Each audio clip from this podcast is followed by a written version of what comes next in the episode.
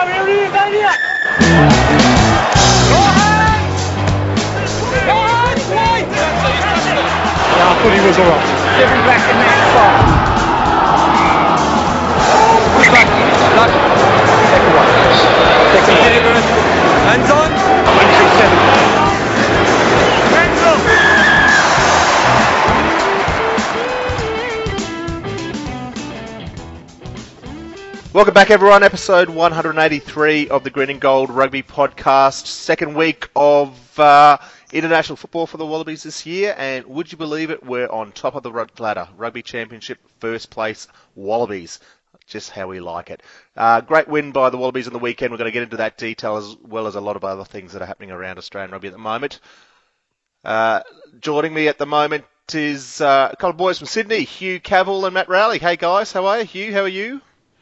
Good, good to see. We're just getting some continuity and selections on the podcast leading into the World Cup. You know, I feel like our combinations are developing pretty nicely, and uh, always good to bring in the experienced guys uh, in the big occasions. So, yeah, I think we think we're primed, Reg. Yeah, no, we're doing well. We're building slowly. Uh, we've uh, rotated Sully out this week. You know, a lot of people don't believe in the rotation system, but we uh, feel it's needed every now and again. Matt, that correct? Yeah, mate, it's the strong bench strategy. It's working for the Wallabies. Uh, it's really going to work for us. I was, try- I was trying to think of some sort of uh, a combination of Sully and your name there, Matt, but I'm not sure it's going to work. Saga? Well, Something like that. All right, but let's get to it, guys. The uh, the Wallabies, as I said, uh, a big win over the uh, Argentines there over in Mendoza, 34 to nine. Bonus point win, which was pretty damn important in the scheme of things, Matt. Um, you know, a, a tied at the half, but uh, a, a great result to get that bonus point. Yeah, I mean, in watching the game, who saw that coming? If you'd asked me, was that going to be a bonus point blowout, I would have said absolutely no way. It was a real arm wrestle, and yeah, for a while there, kind of wondered if it was even going to go the wrong way when we couldn't slot a, a, a goal to save our life. Um, but yeah, came up roses in the end.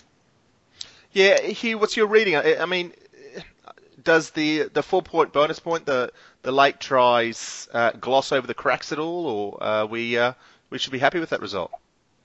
No, I don't, I don't think it does. Um, I, I think we should be happy with the result. I mean, anytime the Wallabies win a game away from home um, these days, especially, is a really good thing, and, and we should enjoy it. Um, obviously, we, we shouldn't overlook the, the issues that were raised, but the fact that we came good in the last ten minutes and, and we um, we put the Argentinians away um, like that is, is a real positive, and and it shows after what happened with South Africa that that you know we're really coming good in, in the back ends of games, which um, has certainly let us down last year and um, augurs well for the World Cup.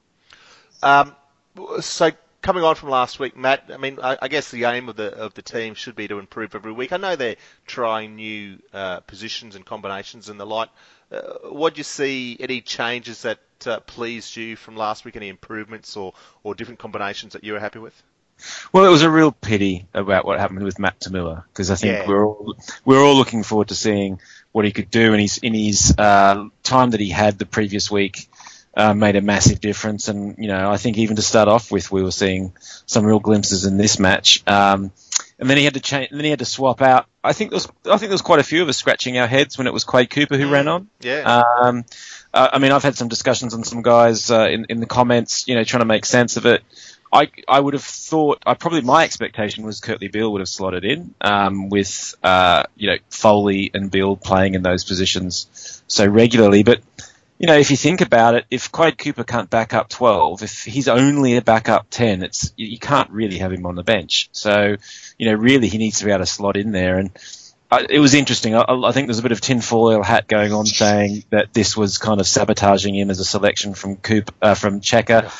I, you know, I, I think this was just Cheika giving him another chance and saying, you know, here you go, get on the field. You've you've played 12 before, and you're going to have to be able to cover the position if you're going to, you know, uh, play in the in the team. So, uh, and we and we saw what what you know, we we saw him have a run. Um, it was an interesting one. I mean, you know, yet again we had some cre- you know we had some creaks in the in the in the scrum. Uh, Sully did a good piece today. Having a look at that, um, I think it you know had a, had a bit of an impact uh, on us, uh, you know, th- throughout the match. But you know what what a difference the, the bench made um, yet again. Uh, the bench were fantastic. Well, let's go straight to it. We all normally finish the bench. Let's let's start with the bench in this situation. Um, and, and as Hugh alluded to, the impact of these guys in the last two games, and I, I wrote about it in the article I wrote a couple of days ago about, you know, last week they won us the game, they come on and, and, and turned a, a, a deficit into a win, and this week they sort of carried us uh, forward to this important bonus point. Um, Dean Mumm was a real turning point, wasn't he? That try um, that he scored was a remarkable effort, his first taste of Wallaby football for a while. Yeah, I mean, as a um, as a Tahs fan, I almost feel a bit jibbed that he never did that for us in his two or three games off the bench. I mean, was he saving himself for the Wallabies or what? I mean, it, it was um, it was remarkable. I don't think anyone, even members of the Mumm family, would have expected that in their wildest dreams. Um, you know, obviously he had he had a case for selection, but um, certainly, I, I, yeah, I don't think anyone expected that, and that was only the tip of the iceberg. He made some really good tackles. He took a really crucial pilfer um, or forced a penalty late in the game. Um, I mean, he had a really, really great little cameo. Um, as, as, well as that, you know, Hooper was his was his usual self. Scotty Sio and Sekope Kepu both made a, a, real difference around the park. Um, you know, we saw Tatafu for the first time; he was good, and Kurtley Beale. Mm. I mean, I I, th- I think that's the blueprint for how he might play this year, and he might have actually nailed down that 23 jersey, coming on in the late stages and just, just making things happen a little bit. And um, I think that's probably the role he might be best suited for in this team. Yeah, that was a nice touch, uh, a nice touch by him towards the end. One of those last tries might even be that last one. Um, Scotty Sio's the name you mentioned there, and geez, I'm wrapped in him. He, he played some big games for the Brumbies earlier this year and had some injuries, but he's back now, and I think he's been fantastic off the bench. Um, a bit of concern over Slipper, his his form and his health and so on. It'll be interesting to see if Scotty gets a start um, in a test this year. I guess we've only got All Blacks to go, and and uh, Sully's piece in the in the uh, the site today did pick up. He did got monstered in one of those scrums at least. Um, it's great to see some of these young guys coming through, Matt. Yeah, it is. It's it's it is really good, and I mean he's been building towards it, uh, and he's been making this impact off the bench. But I think we've all got to be a little bit worried about what's the situation with James Slipper. Yeah. Um, you know, we, are having some problems there uh, on, on, on his side of the scrum, and it's hard. I don't think you can lay it all at the at the locks because um, it was the same locks who then you know did quite well actually with um, with the, the reserve props. So you know, some, I don't think something's quite right there. I'm, I'm hearing stories about the, is he he's scheduled in for both to have both shoulders both shoulders re- yeah reconstructed. How do you yeah how do you internationally prop with the, with those sorts of problems? I didn't I you know anyway I, I hope that's a rumor. If it's not, then you could really understand. Although it seems to be his ankle that he's kind of playing on with or something at the moment. Um, but yeah, no, it's it's it's kind of hard to. I'm, I'm I'm sat here trying to look back and think back over the match and think, you know, what was that? I mean, you you talked about that turning point, Hugh. I agree with you. That was an amazing one. I thought the other one was the uh, line out steal that uh, Rob Simmons made. Mm, yeah. When the when, when when Argentina was really set up for that line out. Uh, maul, and I think that was going to make a massive difference to the complexion of the game. Complexion of the game, and I don't think it was much much after that that um, we went in in, in the corner. I just kind of it, it, just seemed to be that we raised the pace of the game suddenly, and uh, you can see why with those different people coming off the bench. Um, that suddenly it just all sort of clicked, and we went up a notch, and the you know Argentinians couldn't um, couldn't keep hold of us. Well, they could keep hold of Michael Hooper, but they couldn't keep hold of. Uh... Yeah, yeah, yeah. Well, that was an interesting well, one because that just leading up to Simo's steal there was, uh, I think the penalty was for Quade Quade's tackle, and and the yellow card. So, but you're right, there was a distinct lift in the intensity of that team. So it show once again shows that great, um, I guess, intent that uh, Cheika has these guys playing with. Yeah. Well, also, well, I don't, I don't think we were actually that bad in the first half, first hour of the game. I think a lot of people at halftime, the reaction online seemed to be, oh, this is, you know, this is not a great game, or you know, this is pretty low quality stuff. I, I think we were playing well, and, and the Argentinians were playing pretty well. I mean, I don't think we could ever be expected to go in and roll over them and, and start scoring tries galore. We, you know, we probably had a few chances we, we should have taken, but um, I don't think, you know, we had um, much to worry about at halftime in terms of the way we were playing. Uh, it's just that I think we kept up our standards, and obviously with the Argentinians tiring and the subs coming on from us, which were probably a lot better than their subs, that's when we started to sort of pull ahead, and and the, and it became telling in the end. Um, that that we were just playing a lot better. So, so Rich, let me turn the question on you. I know as our uh, Queenslander on the podcast here, uh, so you know, a bit of more of a neutral observ- observer of of Quade if if if there's needed. Uh, wh- where does this get us um, on on that front? Yeah, Quade's an interesting one, Matt. I uh, I haven't been impressed at all. I think uh, you know we all saw it last week. He made no impact versus the Boks, um, and this week I, I you know I can only describe his performance as skittish. It was just, and I know that's a you know a, a bit of a word people use from a bit, but there was no effectiveness in his play. There's a couple of pieces of brilliance, but it was not a performance. It wasn't a controlling performance we're looking for from him. Um, that'll see us through a World Cup. I I've got real concerns over his form and and you know further because I don't think Foley's the answer to. Oh, Foley was solid and you know a couple of uh, try assists. You can't deny that. But he again, uh, you know that 10 position is just so important, or the 10-12 next is so important for a, a World Cup team. But yeah, Quade hasn't stuck his hands up by any means. Maybe we should be uh, putting him to sevens camp already. Mm. It's an interesting one. That whole what role does Foley need to play? Um, I, I, I, agree with you in that he hasn't done a Michael Lynagh sort of general uh, sort of role um, as yet. But I kind of wonder in that kind of dual playmaker role that they have there, um, is that what he needs to be, uh, or is it maybe you know in the role that they're looking where you've got a maybe let's say it's a Quade, let's say it's a Gitz, let's say it's a, a Beale outside of him.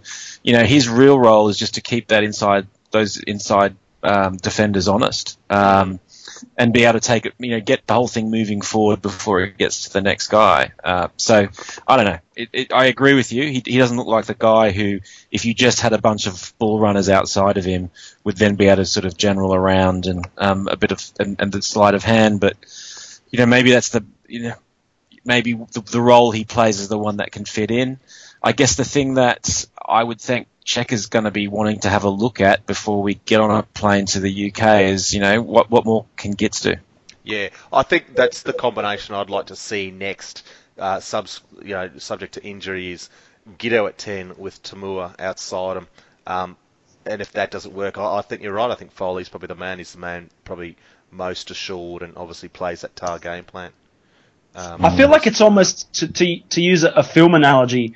You know, I, I feel like some people feel feel like we need a real ten, you know, real leading man, Tom Cruise style, um, you know, as our ten. And Quade Cooper's probably on his day the closest we've got to that Tom Cruise. Whereas Bernard Foley's probably I don't know, Paul Giamatti or someone. You know, yeah. he's a solid performer. Whether you can base a whole film around him is another thing entirely. Um, mm. But you know, he's never going to be that leading man. But he's he's solid, and what he does, he does pretty well. Um, you know, where Quade would get the ball and dance behind the advantage line, and, and I think you know you'd often go, oh, what you know, he might be creating something here. What's what's he got on? And you jinx a bit, and then against Argentina, he was just getting tackled behind the advantage line. And whereas Foley in that case would probably just put his head down and, and, and take the tackle, or you know, or just put it through the hands. I, I think he's he, he's never going to do those brilliant things, but um, he's probably less prone to do some of the things that Quade was doing on Saturday. Yeah, okay. Um, uh, agreed. The other guy that copped a bit of flack last week, I thought bounced back with a good game, uh, was Will Skelton. Uh, I, you know, he's got to be a crucial part of this team uh, this year. I know people are still saying he's still going to learn and he's growing, and that may be the case, but I think he's an important part of this Cheika makeup. He is the aggressor, and we've talked about it for a, a number of years. You know, we want a real tough man for this team, and I think Skelton is the closest we have to that. You know, I don't want to put him on the same level as the Finegans and all that sort of stuff, but he's got to be the pest that the other team really get uh, arced up about, and I think that'll be an important part for us, particularly against the likes of England and Wales. And we saw it in this game: good, strong runs, some really big hits, but also, I, you know, I don't mind some of the more aggressive stuff, the the uh, tackling on suspicion, not late tackling, but uh, as the ball goes type stuff. Yeah, it's an interesting one. I think we saw it, you know, towards the back end of this season with the Tahs, they did that whole, you know, not taking a step backwards, and it, it's it's it's borderline, right? So there was that crazy thing that Folau did, running into um, whoever it was in the in goal, um, you know, when that when Foley did that cross kick. Oh, Uh, yeah, yeah, yes, yep. and we, we you know, and you just kind of thought, I wasn't quite sure what the hell that was No. because he seemed he seemed to look at the guy and then run into him. I, I don't know if it was just a bit late and slow mo made it look worse. There was that, and you just thought, God, that's just brainless. And then there was, um, you know, Cooper's you know trailing arm. Mm. There was. Um, you know, Skelton's kind of arm around the neck thing. Uh, you know, and, there's, and, there, and there was more than that. You just thought, oh, guys, just brainless. You know, it was real killer stuff in that first half. But you know, I I wonder if that's the trade-off with, you know, we've been bagging the Wallabies for years about you know not having mongrel and, Yep. and and this sort of stuff. And look, you know, it's about getting the balance right, and it's about not just having cheap things that give away advantage like we did a lot, but in in that first half. But you know, maybe there's a bit of that's what you kind of trade off if you want guys who, like Checks keep saying, is are not going to take a step backwards, aren't going to be intimidated. Um, then you know you, you're going to you know that, that that's the sort of stuff that happens. Um, you know, Mellon Finegan and all those guys, look, all the guys we look back on with memories, they used to give away penalties. Yeah. Um, and you know, the, you know all the, uh, oh, what's his, you know, Willie Willie O and those sorts of guys, and getting Todd into Eye. stoushes with you know, Todd Eye with Yeah. Trevor Brennan and those sorts of guys. You know, you know, got sent off at, at vital points of games in Mm. World Cups because they were of the not taking a step back mentality. And I just, I, I wonder if that's what you get. You know, you get the rough with the smooth there. Yeah, I agree with that, mate. I, I, and I'm, uh, I think we need it. I think the Wallaby team has lacked it for a while, and I, I'd uh, be more inclined to have it than, than miss it. Um, the other big Sorry, one. just, Yep, go Could on. we just before we move on from Skelton, the only the other thing I was going to say there is I know there's a lot of discussion going around on around work rate, Mm. and I mean you, you have a 140 kilogram guy in for his work rate, right? No. You you, you, you know th- there's that that balance, and uh, you know, Bob Dwyer talks about it of you know you're looking for a balance in a team, but, but between work rate and effectiveness, and you can't uh, make up or impact, and you can't make up um, for you know impact with just work rate. So you can't just have lots and lots of people with high work rate to get over the fact that you don't have anyone who can get across the gain line or make the big tackle or do those sorts of those effective things. And I think that's what that's exactly what Skelton's there for. Um, they're the things that you were talking about, you know, whether it's the big hit or the big Mm. carry or the big monster in a ruck. He doesn't do them in every ruck. He doesn't do them in every carry. But you know, those two carries where he was suddenly 15 meters behind or 10, you know, 5, 10 meters behind the Argentinians, that's massive Yeah. because you've completely split open a defence. And in Test rugby, that's not an easy thing to do. There's not many people who can do that. So, you know, that's the bit where you say, oh, but he's not hitting as many rucks. Well, you know, that's what you're looking for out of your McCalmans and your Fardys and your, you know, and your Hoopers and your Pococks. They're the guys who make up on the, you know, on the um, sort of uh, work rate side, and you've got your, you know, your Skeltons in there to, you know, you make the space for those guys. Yep, 100% agree. Talk about uh, work right. David Pocock back at the starting team, 18 completed tackles, none missed, and a pretty handy running game as well. Hugh, good to see him back in the seven jersey. Oh, what a freak! I mean, gee, you you worry about guys out of the game for a long time, and, and Quade Cooper's one of those examples. Actually, you spend a long time out of the game with injury, and some players, a lot of players, never really come back the same. But uh, that was a vintage Pocock performance. Just did everything that was asked of him. His running game's really come on. He's you know made a uh, made a lovely steal, but just just get got around and worked and made plenty of big plays. I mean, certainly uh, in those sort of tests, you wouldn't want anyone else. And, and you know, we'll get to Michael Hooper in a bit, but uh, certainly I think Pocock might well have nailed down the jersey. It was a really convincing performance. Yeah, it's interesting. Uh, The more I see of these two, and I don't know, and we may not be with Hooper for a little while. We'll see soon enough uh, whether he gets suspended. But I, I can't work out what to do these these guys. They are both sensational, and they're both absolute assets, and will be key players for the World Cup. And I just can't work out whether they're better off as we saw in these tests. One of them starting, one of them coming off the bench, or we've got to find a place for them both in the team. Um, but they're sensational, and they're they're going to do a lot for us this year. Yeah, I mean, it's I funny. kinda- I was, I, I was a big believer in in, in the Pooper idea um, back even in the Super Rugby season, but I've actually changed my mind. I thought Fardy was really good, and I thought McCalman was really good, and I- I, thought they really both played their roles well. And I- I'm just think they're probably not just because they're uh, that Michael Hooper's a great player, but but um, because Fardy and um, McCalman are both really stepped up, and, and if they can do that again against the All Blacks, I, I don't see really the need to have Hooper on there. Yeah, I, I thought it was interesting in the way that um, I thought it played out quite well against the uh, against Argentina, having the overlap at the end. Um, so we, we saw a bit of um, you know we saw some residual pooper, and um, I, I thought I thought that worked you know really quite well. You know, upping that pace, uh, but having a more settled line out to start a game. It seems to me that if you if your line out starts well, eventually the opposition says, "Oh, you know, stuff it. Yes. we won't we won't bother challenge you."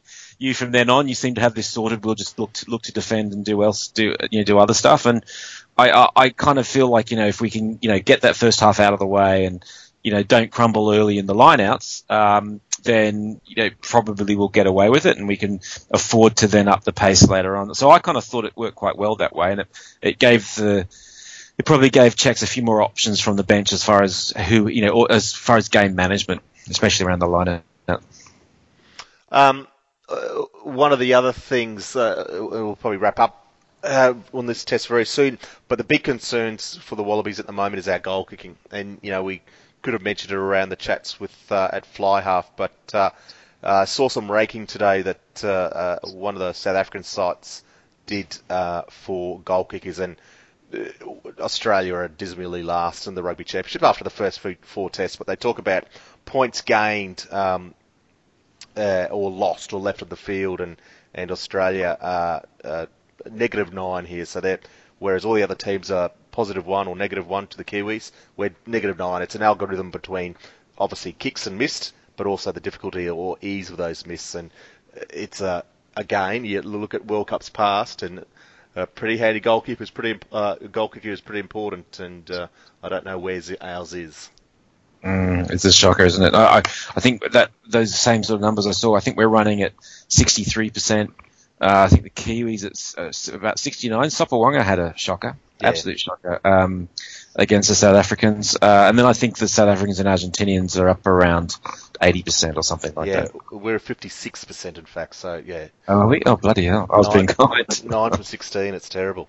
Oh, dear. Yeah. So uh, that's it. The weekend off this week for the Wallabies before we take on the All Blacks. Um, Oh, but hang on, mate. you got to talk about the, are, you, are we coming back to the controversy here? oh, So, sorry. Let's go back. Yes, absolutely. Sorry.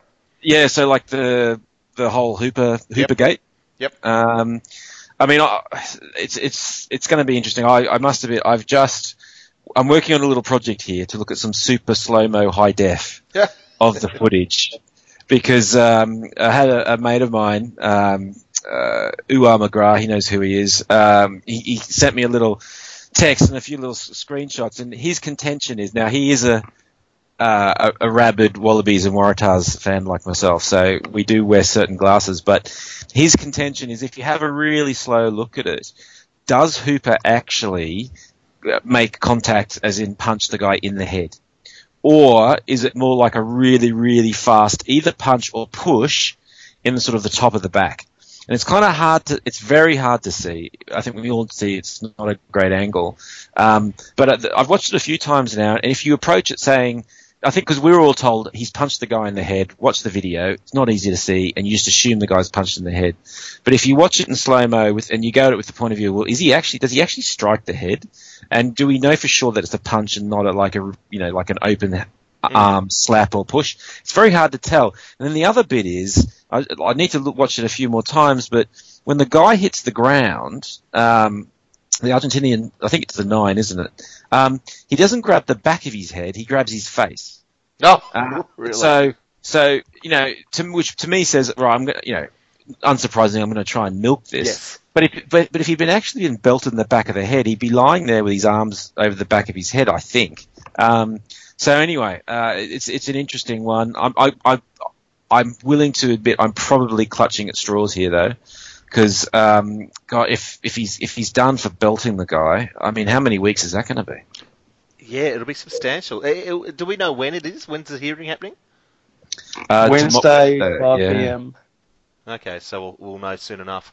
Um, yeah, a couple of comments. There was a, a fair bit of niggle, and you know, I thought Folau was lucky, but God, you talk about getting a clear vision. Good luck, Matt, because I thought the broadcast uh, was terrible on the weekend. Um, it was hard to see at the best of times, so um, that may uh, challenge you.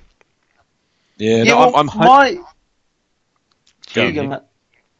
Uh, well, my my opinion, I, I mean, I my opinion is I don't really have an opinion. I, I think the angle's inconclusive. You know, I, I think it could have been a punch. It could have been a you know a shove at the pace they were running. You know, uh, I think there's a lot of criteria that go goes into this, and and um, at the moment I'd say it, it doesn't look great, but it's a really shitty angle. You're right up the, uh, you know, it's elevated, it's above, it's not, you know, it's a bit like watching the Zapruder film of the Kennedy assassination. Really, I mean, you know, did the shove come from the grassy knoll or from Back- from the back and to the left. Yeah, exactly. I mean, it's it's yeah. I mean, the word there there was a rumor flying around that the Wallabies had another camera angle or there was another camera angle, um, but um, I don't know. Uh, especially given what SANZAR judiciaries are capable of, I have absolutely no idea what's going to come back. Yeah, very bizarre. Yeah. Well, I, I agree with you, though. In the in the straw grasping department, like it's it's not great footage, and I've got my fingers crossed that we're going to get some a pleasant surprise tomorrow. That I think everyone will be looking for an out for the guy, and I think they might just have it with the crappy footage.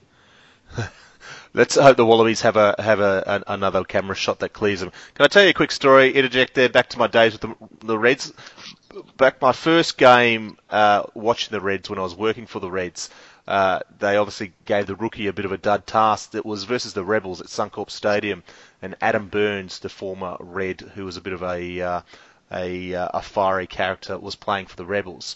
My job was just to film Adam Burns for the whole game because the the Reds were going to niggle the hell out of him, and they wanted to try and um, make sure that they, they had on footage uh, whatever um, repercussions prevailed. And geez, I think it was a game we won by 50 points, but I Burns had the worst game ever. He was 20 metres behind every ruck, and that's all I saw all game through the through a camera. That's first. I I follow Adam Burns. I've got a, a, a mutual friend, and um, you know he's from a, a big uh, legal family in here in Sydney, and he's passed his bar examination. really? And um, if you follow him on Instagram, I don't know if it's he's public on Instagram or not, but um, he spends most of his time fishing in the most exotic locations, Mm. um, top end, Lord Howe Island, stuff like this. He's, I, you know, his his uh, I guess persona was just kind of a bit of a mad, you know, a, a, a, a mad uh, Avenger, biting people and whatever else. But yeah, his uh, real life situation is yeah far from that. Yeah, I should say allegedly a firebrand. I'm Adam. I'm big fan and all that sort of stuff. So uh, yes, but uh, let's hope, let's hope the Wallabies had a lot of, another little intern full uh, recording that as well. All right, uh, let's a quick one, guys. Whether or not we have another podcast next week, we don't have a Wallaby game this week, but we're leading in the All Blacks. From the face of it, do you give us give us a chance against the All Blacks, Hugh? Oh, of course I do. I I think you look at last year's matches where we drew in Sydney and and we uh, really probably should have won in Brisbane. We we got pipped in the end, but you'd say we're in a better position now, probably on, on the balance than we were then. Um, it, I think we'll probably be looking to play what you know. We'll get a much better idea of what Michael Cheika sees as our top team, and I think we'll probably get a better idea of what the All Blacks see as their top team as well. Um, should be a pretty big crowd. I, I don't know. You know, corresponding fixture four years ago, we, we, we knocked off the um, off the All Blacks in, in pretty good style. Um, you, you never want to get too optimistic with these sort of matches, but I, I certainly think we've got a we've got a pretty big chance. No Radike Samo this time, so I'm not sure who's going to have to run the length of the field. Matt, what do you reckon? Yeah, it's a, oh, it's who knows, eh? Who knows? Oh, we we tend to do a bit better at home. Um, uh, yeah, I've got. I think we've all got concerns around that scrum. All Black scrum's been looking pretty good, but I, I say that then I, I watched you know Woodcock get you know start off, and he's never filled me with fear, and Nope. he got replaced by um, oh what's his name? The guy scrum sideways the whole time. Uh, oh, he's a, he's a penalty magnet for them. Uh, Wyatt. Crockett. Oh, Yeah, yeah, Wyatt yeah. Crockett. You know, that, that, and that's his replacement. So if that's their if, that, Yeah. if they're their you know starting or their first choice uh, loose heads, then I, I'm not feeling you know too wobbly. Um, you know, it'll be interesting to see. They are playing damn well. I, what I think we saw, and I think the commentators talked about it a bit, was a little bit more game management from the Wallabies. Uh, you know, that Kafer was talking about that whole managing the middle of the field. Um, so you know, there's there's your exits out of your 22. There's what do you do when you're down there half, but it's kind of when you're in that space in between. You know, what do you do? And for the Waratahs, it had been well, we just run it from anywhere. Um, and we don't have any sort of kicking.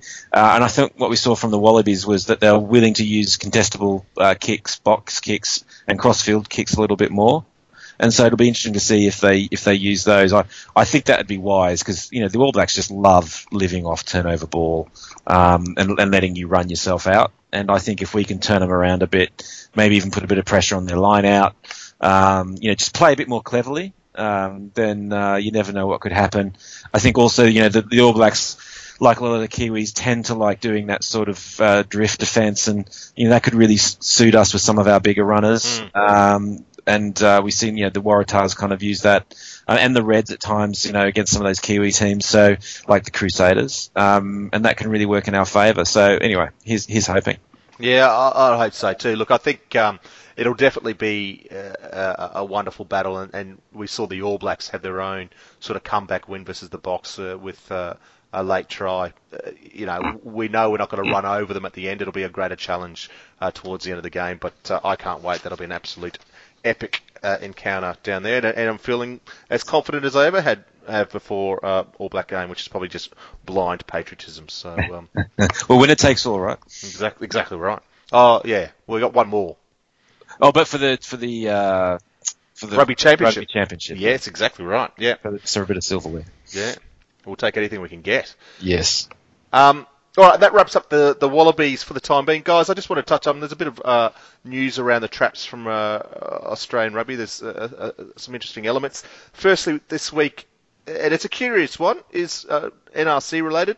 Um, the Wallabies have been assigned to clubs um, uh, which they'll sort of uh, effectively represent. I don't think many of them will actually get any games. Um, uh, have you guys had a look at this at all?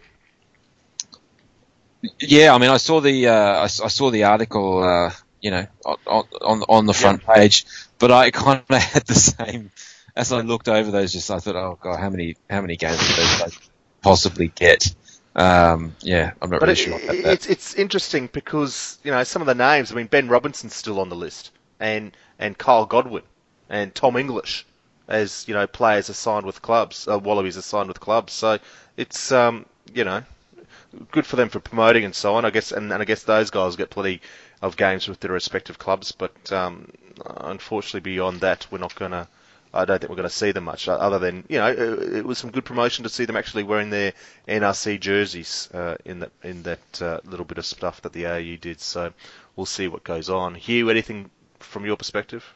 Oh man, look, it, it's a good idea to probably get a bit of publicity for the tournament and get get some faces on, you know, out there and blokes that are pretty recognisable uh, in the jerseys. But really, I mean, they, they're not going to be playing, you know, they're not going to be playing any games. So mm. it's it's you know, except in a few, one or two cases, it's a fairly pointless exercise. Yep. Um, we'd prefer to see the final teams, which we should hear I think they're all due in this time next week. We should have all the NRC teams. In fact, I think perhaps the um, the Rays might have already named their teams, so uh, their squad is the first squad in the NRC. So uh, we'll be covering that intently, and uh, you'll see it all on greenandgoldrugby.com.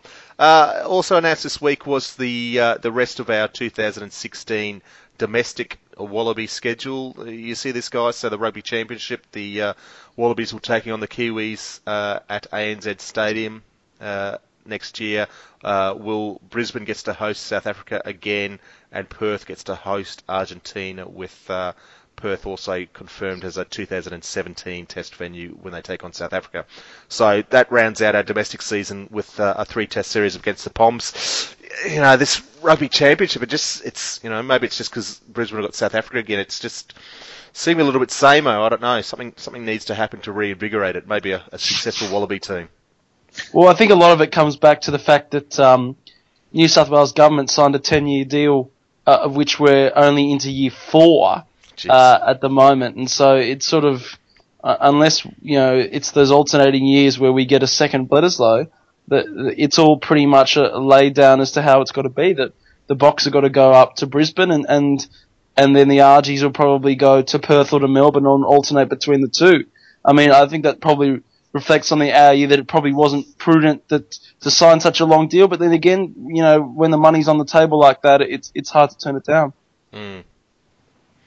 Yeah, yeah, fair enough. Um, so that's next year. Also announced, which I thought was really interesting, is an, an a sign on the back of recent announcements that you uh, somewhat scooped for us last week. You, uh, Henry Speight's uh, signing with the Aussie Sevens team, at least at least partially, and, and on the back of Quade Cooper's potential imminent signing as well is is this intent by Australian rugby to really uh, go for broke with the Olympics next year, and they've they've announced a, a fairly extensive um, rest of the season campaign to to you know book that spot to Rio, and that involves there's got to be I assume as a curtain raiser to that uh, Bledisloe Cup match. The Aussie Sevens team will take on the Japan, Japan, Japanese Sevens team. I assume the national team in an exhibition match, which would be great. It's a great profile there. Um, then uh, uh, there'll be a six-match se- series in Rotorua between New Zealand and Australia uh, from the 12th to the 14th of September, which is great. So uh, whether that gets broadcast, I don't know, but uh, you know, a great preparation for our Aussie team to play that Kiwis uh, over six-match series. the Wallabies are confirmed, or at least the Aussie Sevens teams will be confirmed playing in the Central Coast Sevens in late October before the actual Oceania Olympic qualifier, qualifier tournament in Auckland uh, in the 14th of November. So um, it's all guns blazing, Hugh, as it should be.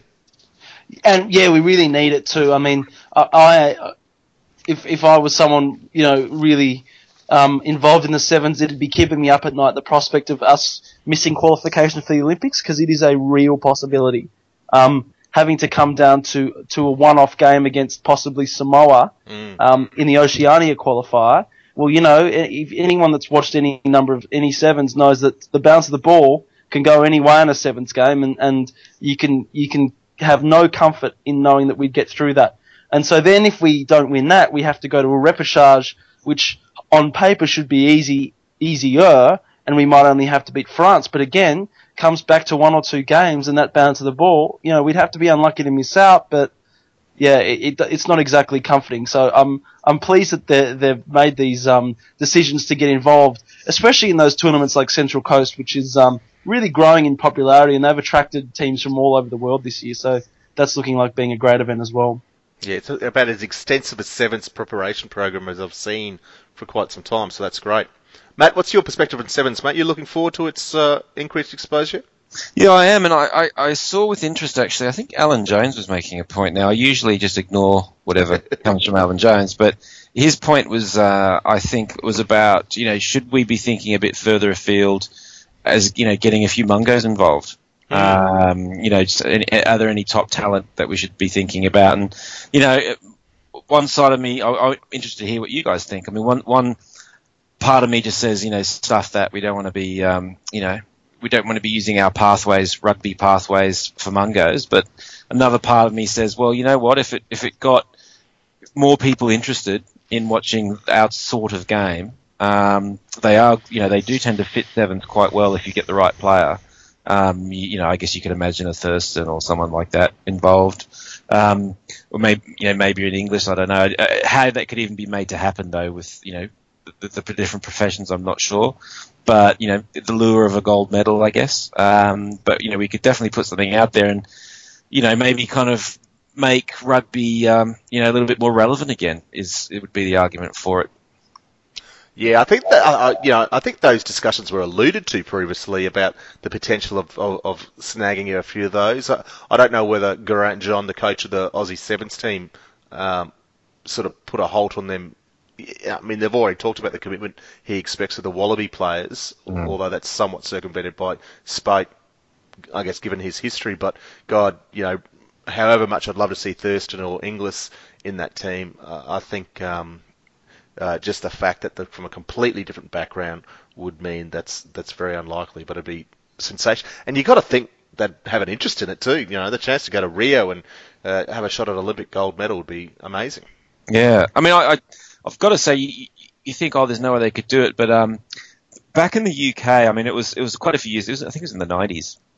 Um, and the Middlesex Sevens used to be the big uh, sevens tournament uh, Yeah. on the international circuit, even before it all kind of went, you know, you know international and and and and, and, um, and they did a thing where Wigan, you know, which was the big. Or was it Wigan or St Helens? I think it was Wigan. Oh, it might have been both of them actually. Started putting teams in. to Yeah, the- right. To the sevens, and they cleaned up Yep. absolutely cleaned up because it was just big, strong guys, fit, um, you know, good catch and pass, you know, good ability, you know, good ability to chip and chase. Um, yeah, they're a little bit ropey in, in the in the ball retention and, and that sort of stuff, but they managed their way through. Um, you know, so the game was all a bit different back then, um, and in those guys, you know, the, the, difference is, is less now. But um, I don't know, some of those pure skills, so- it shows off those pure skills a bit more, I think. It's it's really interesting you say that, and you jogged my memory. Back in 2002, I think it was, when Ballymore hosted the Sevens. The first time they did, it was Matty Rogers and Wendell Sailor played for the Aussie team, um, and that was, I believe, their first rugby experience. Obviously, putting um, a bit of Matty's uh, schoolboy experience aside, but uh, the Dell and, and Rogers' first rugby experience was playing that team, captained by Richard Graham, which we won that tournament. I remember I was there for every, both days. It was sensational. And uh, Wendell was, as you'd expect, he was pretty dynamic and, and made some good breaks. Though it struggled. Rogers was just a freak. He was a natural and, and tore it up. And then I think the next year, 2003, Lote uh, played as Yeah. well, um, and that was a, a wet weekend. He, he he was. I don't think he was as proficient as, as Matty Rogers, but uh, it's a valid point. point, and just yeah, recalling that, maybe, maybe there is more merit in it than I've given it. I, I think I think it comes back to logistics. Uh, unfortunately, I mean, on paper, that it'd be great to see a lot of these guys, but um, the fact is the money's not there, and and um, to really be enough to lure these blokes away from from whatever their current teams are, and The really glory of playing commit- for Manly. yes. But you know, I mean, uh, unfortunately, we we're not awash with cash to offer these guys any sort of a wage. Um, it seems to play sevens. I, I think it might be something at the next Olympics that's probably a bit more realistic once everyone sits back and sees what a big deal it's going to be. Um, You know, with the eyes of the world and the experience of the athletes' village and the opening ceremony and all that comes home to roost. And I think you'll have a few more players putting their hand up in four years' time. Um, because at the moment, I think it's still a bit of a hypothetical. Yep. Can you imagine the carnage the leagueies, the Mungos kick it up to in the Olympics? That's what I mean. Wouldn't they prefer to go to Rio than what's 220 Tokyo? You know, they, they would. You know, Rio's the one you want to go to. oh yeah. well, don't don't sell our boys short. I seem to remember an incident at the Commonwealth Games where there was washing machines thrown out a window, or there was some significant damage done by our Yeah, yeah. our sevens team. So, yeah. All right, guys, let's go to the other end of the uh, spectrum. We've talked about those uh, uh, highfalutin leagueies. I want to talk genuine grassroots here. It is finals footy time in Clubland, and uh, I love this time of year. I really do. Brisbane Club Rugby or Queensland Premier Rugby Grand Final this weekend, Sunday afternoon, three o'clock kickoff at Ballymore. This is going to be epic. They have uh, they've worked this out perfectly. So Souths will be taking on East in the grand final. Souths uh, scored an amazing last minute win. Oh, not even last minute after the siren win uh, against UQ University of Queensland, who won the premiership last year.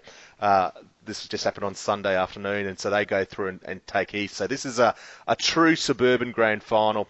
Um, uh, and uh, I think uh, it, has got to be epic. They're gr- they've both got um, massive junior teams, uh, clubs, so the crowd should be pushing.